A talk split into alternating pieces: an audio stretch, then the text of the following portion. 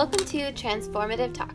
Each episode is hosted by a different graduate student in Dr. Haddad's courses at the University of Texas in San Antonio. Join us today as we explore how educators can use critical social theories to transform themselves and their classrooms. Educators can get real and share real life experiences, near misses, and big little wins. One. This is Alexa. This is Trisha. And this is Bonnie. Your host for this episode of Transformative Talk. In this episode, we're going to talk about critical race theory, also known as CRT. So, to start off, I kind of want to try and define CRT. But as we saw from our readings, it's a pretty complex theory. But in the reading from Yosso, she provided a pretty simple definition. Uh, she defines CRT in education as a theoretical and analytical framework that challenges the way the ways race and racism impact educational structures, practices, and discourse. But what does that really mean? It's a very complicated um, definition, but when I think of it, I, I think of the difference between not being being not racist versus being anti-racist and kind of putting things into play in order to stop some of those structures that are already in place.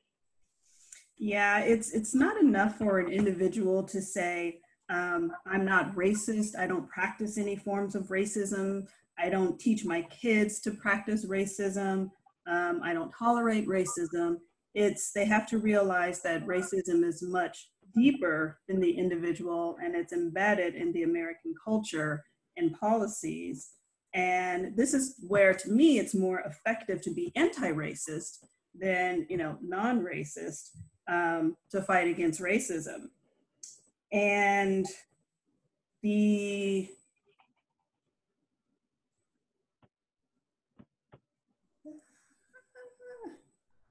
so um, I'm going to bring up the people that were involved in um, beginning critical race theory. It's very interesting. So the theory began with a man, Derrick Bell, who's an African American man, and Alan Freeman, a white man, um, and challenging the traditional legal scholarship in favor of focusing on individuals and groups in social and cultural context. And that definition, that that background came from the Ladson Billings reading that we did last week.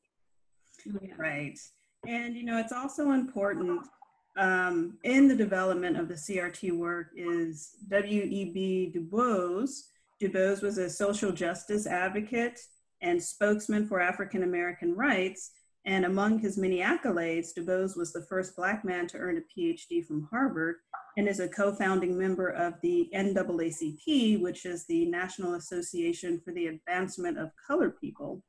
Um, one of the biggest contributions to the CRT field was his landmark study in 1899, The Philadelphia Negro, which was the first case of an African American community, um, case study of an African American community.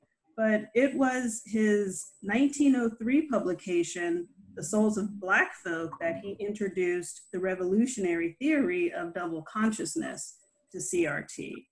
Um, and the double consciousness idea is that it's difficult for Black and marginalized people to have a unified identity because they always have to compare themselves and their culture to the dominant white culture that does not value them.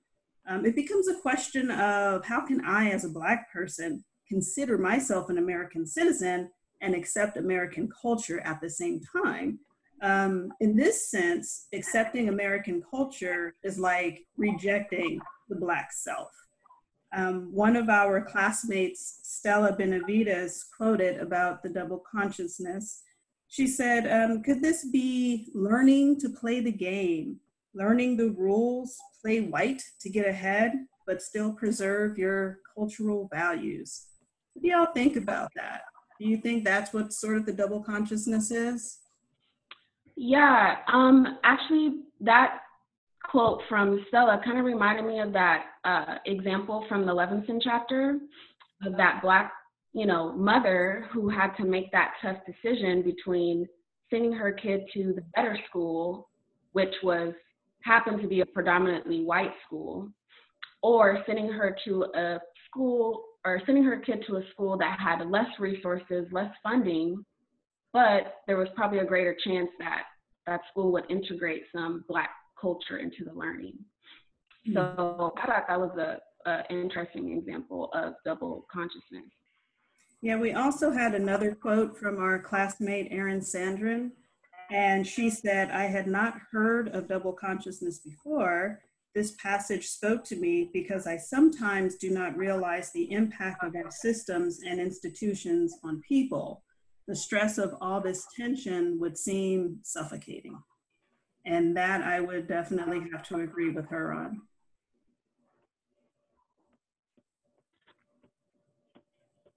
So Trisha, I know we talked about another example, which is the differences between HBCUs and PWIs.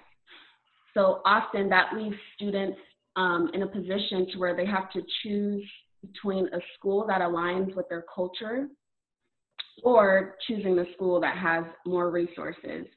And this is something that me and my fiance talk about all the time because we had opposite experiences. Mm-hmm. So I went to a PWI, and you know, while while I appreciate the resources and all the connections that I made, I often feel like I missed out on that, you know, HBCU experience. Right. So, what are your thoughts on that? Have you had any experiences with that? Well, you know, it's it's the same as you. Um, I went to a PWI as well, and it's when I told well, the people that know me, you know, know who I am, and they know that I appreciate my Black culture. I'm not ashamed of my Black culture. Um, but I remembered when I went to, it was a picnic of some sort, and there were all kinds of people there Black people, white people. Um, and we talked about our, our colleges and what schools we went to. And I was in a group of, of Black peers and told them that I went to Stanford. And their immediate reaction, not all of them, but a lot of them, immediate reaction was, oh, so you sold out. You decided to go to a white school. You, you aren't supporting your Black schools. What's up with that? And you know, that definitely is that double consciousness there because people who don't know you look at you and think just because you made this choice that you're a sellout when there are so many different variables that go into making that choice. But yeah, it, I did miss out on the Black experience, like you said at your school. Um, but the, there, there's a trade-off. You just you just can't have it all. Right. Well, maybe one day, you know, we won't have to make that choice, and we'll be able to to get both in one experience. Absolutely. Um, but thanks for sharing your story. That actually brings us to um, the next idea, which is storytelling and counter storytelling. So one of the CRT tenets asserts that the experiential knowledge of people of color is appropriate, legitimate, and an integral part of analyzing and understanding racial equality. So we have um, an example from a classmate who was telling a story um, of a time when he was driving in a rental car. He was um, pulled over by the police. And when I was listening to this story, it really struck me. Um, and I see it as an example, as a counter story to my own experience. So we're going to play a clip of um, him talking about this experience real quick. It was, I'm, I'm thinking of the question, and uh, there's two instances, I think. Uh, one, I was actually going on a trip uh, to see my mother. Uh, it was the time when I lived in Virginia. Uh, I rented a car like I normally do. Um, I already know that, hey, I can't rent cars that's from uh, New York or DC or certain states because, you know, that tends to bring more attention. I just get a little normal everyday car. But uh, I got a car and I'm on my way and I'm driving maybe early morning, maybe like 10 o'clock and then I find myself being uh, basically followed by the the local cops. And so eventually turns on his lights and I, I pull over. Uh, he comes over and just kind of checks over the car and, you know, gives the whole spiel license registration. I tell him, hey, it's a rental car. Can I, you know, reach down and get the, the rental agreement and things of that nature handed to him? I said, sure. And so he got that. And so looked over the tags, looked over the car again, went back, uh, do whatever they do in the car, and they come back and he's like, "Hey, you know, uh, okay, everything seems to check out, Mr. Brown." And I was like, "Hey, can I ask you, you know, what? Why was I pulled over?" He said, "Well, I noticed that uh, you were coming close to the um, the lane uh, line, basically the white line that divides the lanes, because I'm riding down the interstate." And I said, "Oh, okay. Was I was I sweet? Was I swerving or anything?" He said, "No, you just were driving close to it." And I'm like, "Okay, that I didn't realize that was a crime." He's like, "Well, I just want to check to make sure you're okay." And so, um, a couple of things struck me from his story.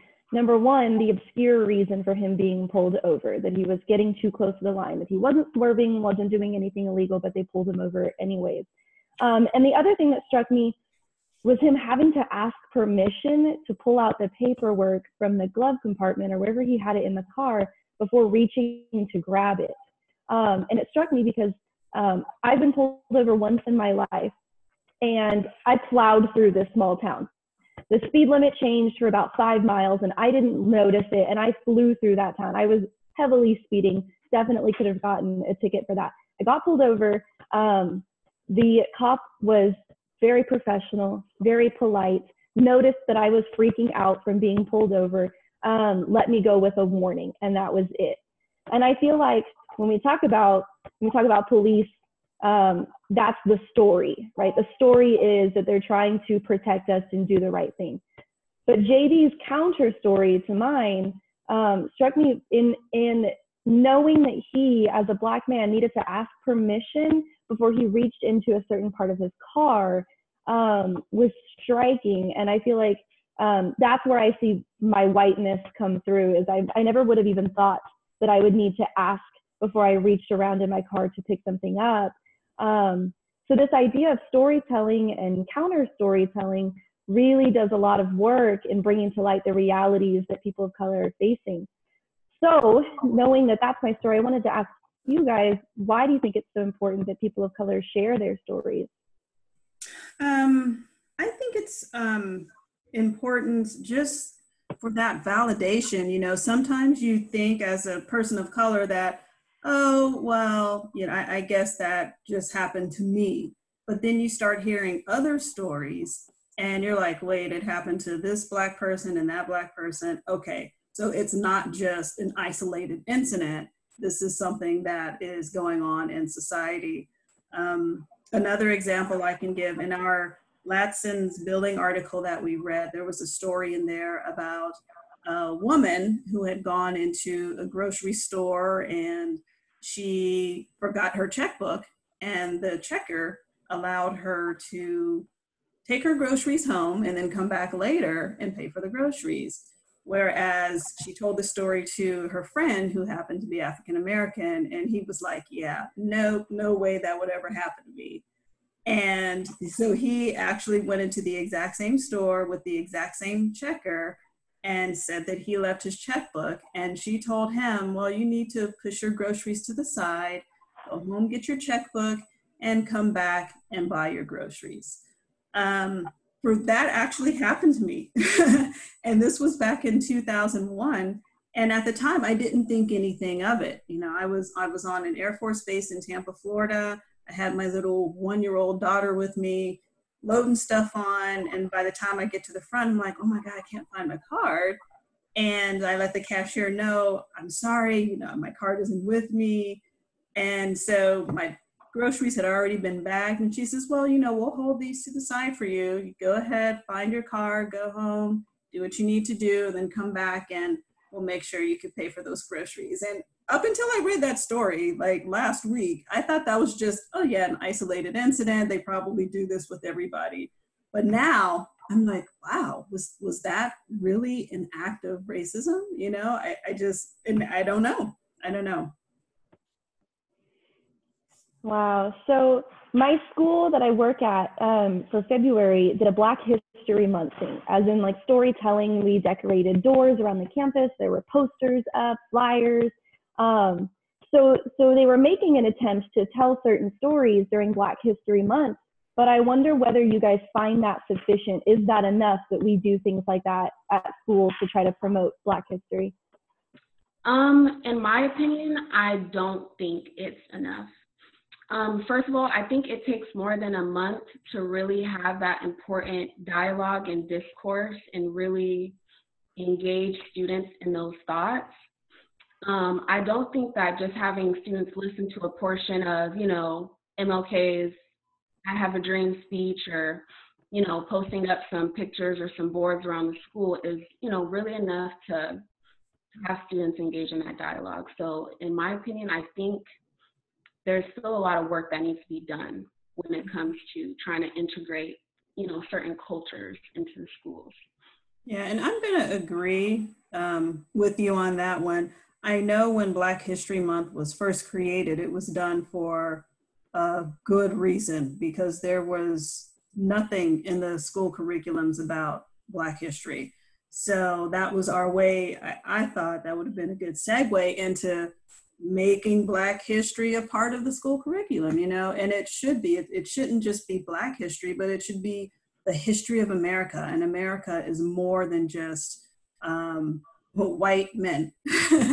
you know, include everybody's mm-hmm. history, the Hispanic history, the Native um, American history, include everybody's history. So we don't have to have these separate months. Right.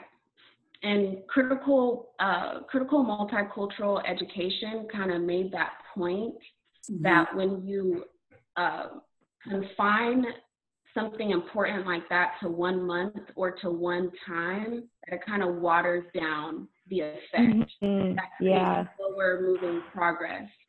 So in order for us to make more progress in that area, it would involve, you know, including it in all aspects of the curriculum. So yeah, I definitely agree with you on that, Trisha. Interesting. Uh, we're going to go ahead and pause for a quick commercial break, but we're going to pick up with this conversation when we come right back.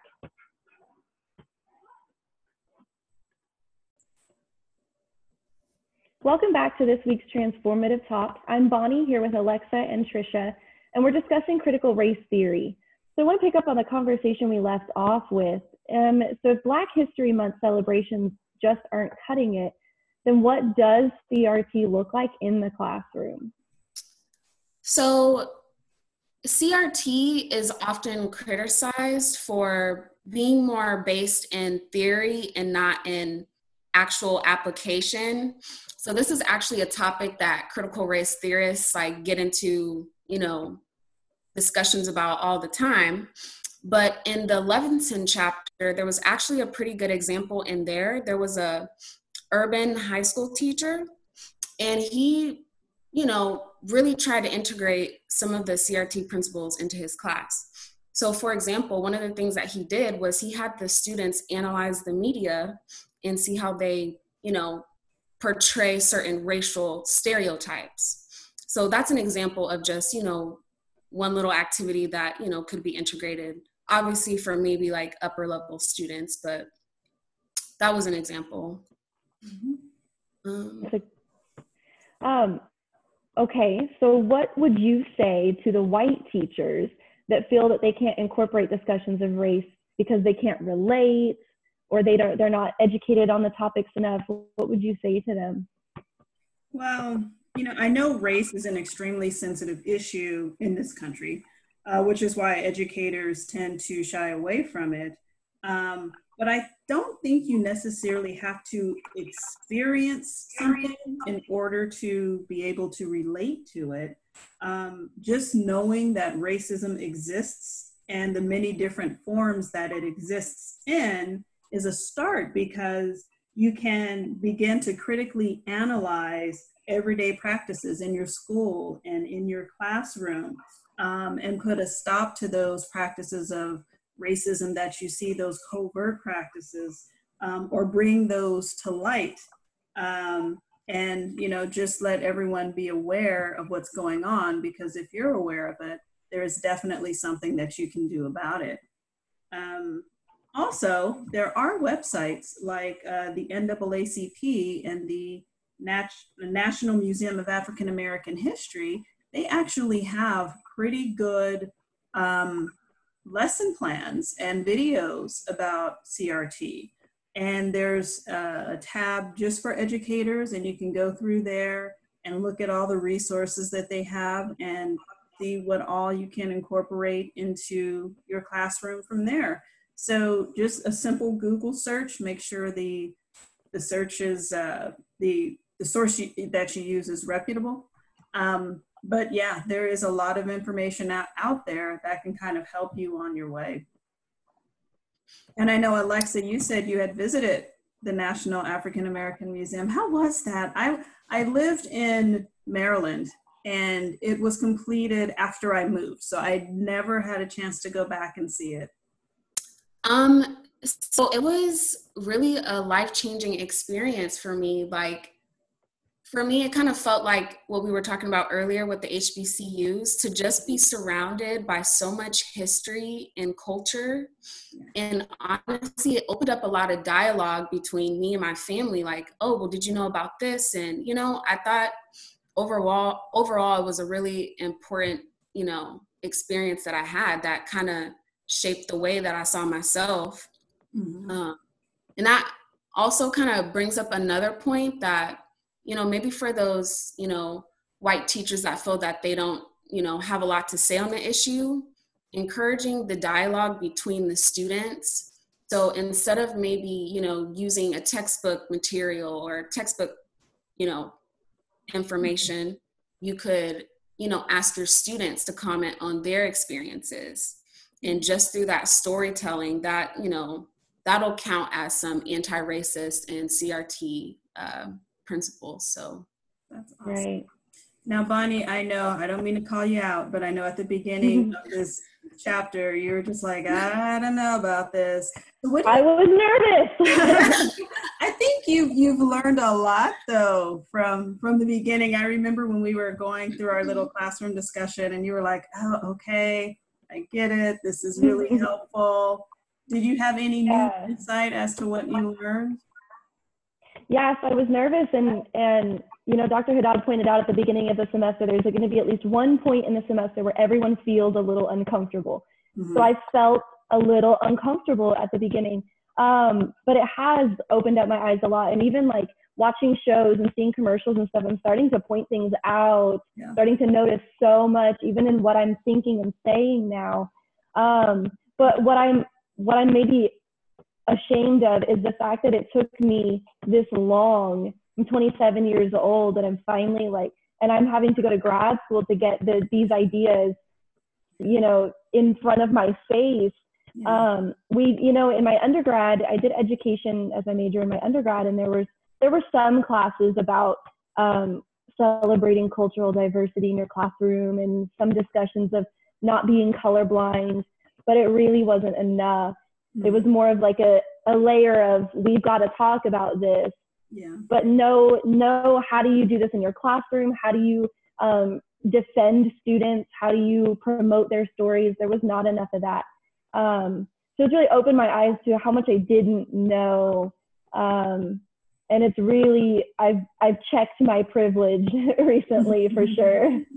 That's awesome. And that's yeah. great. I'm, I'm, glad that's why we have a class like this. Uh, it, to me, I, I agree. It takes way too long. It doesn't make sense that we have to be in graduate school to learn this information.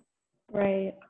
Right. I guess that explains why it's so important to start integrating CRT principles, you know, in earlier education, like starting in elementary school, introducing this dialogue. Because, you know, Bonnie, you shouldn't have to feel shame because you know the way the school system is set up it was literally set up for you to not get this information so right.